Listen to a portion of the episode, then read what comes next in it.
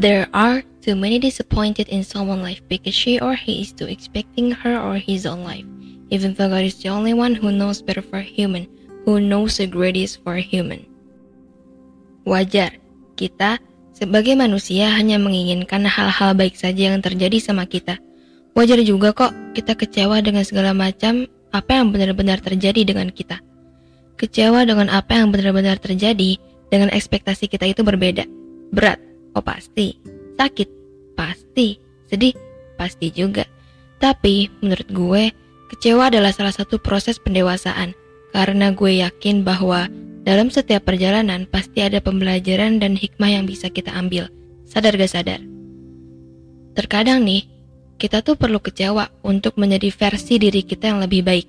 Tapi itu semua tergantung dengan bagaimana cara kita menyikapi hal yang membuat kita kecewa.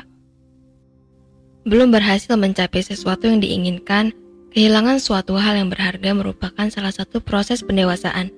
Tenang dan sabar dalam menghadapi proses memang bukanlah hal yang mudah. Ayah gue selalu bilang bahwa segala sesuatu itu pasti ada kadarnya, Kak. Termasuk sedih, kecewa, marah, itu ada kadarnya. Dan Buddha gue selalu bilang bahwa segala sesuatu yang berlebihan itu nggak baik. Jadi yang gue tangkep kalau kadar sedih, kecewa, dan marah kita terlalu banyak ya nggak baik. Umpamanya gini deh, lu masak telur, biar lebih enak, kasih garam kan. Nah, itu tuh ada kadarnya. Kalau lu masukin garamnya sebanyak 5 sendok makan, ya kebanyakan kan, nggak enak kan.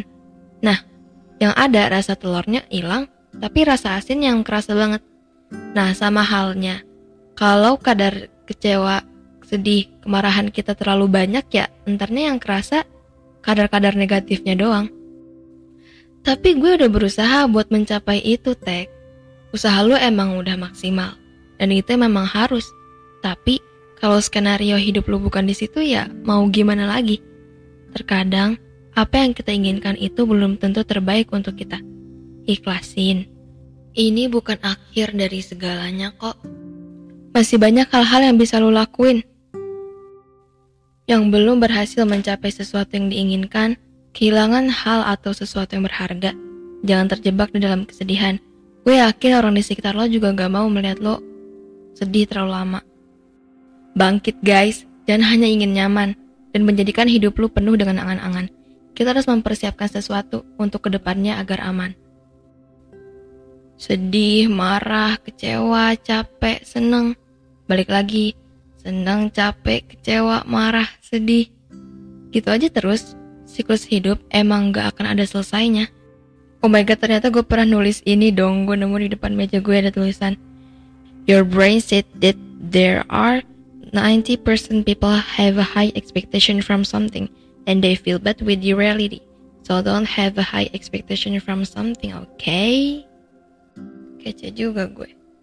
Tuhan ngasih kita ujian juga pasti ada kadarnya guys. Jadi kalau kalian ngerasa kayak, aduh, gue gak kuat nih ini. Aduh, gue nyerah aja lah.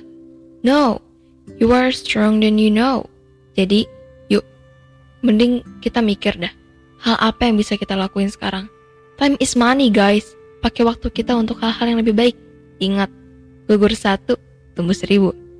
Kayak tugas sekolah, selesai satu, Tunggu seribu. Canda. Kecewa itu wajar. Kalau kita berada di dalam posisi atas dalam waktu bersamaan semua orang di dunia, ya gak bisa dong.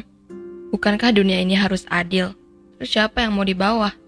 Jadi, berbangga hatilah karena kita sudah merasakan kekecewaan lalu belajar dari kesalahan sebelum menuju kesuksesan. If you guys need friend to talk, Mapel hidup siap menemani. Thank you. Have a nice day.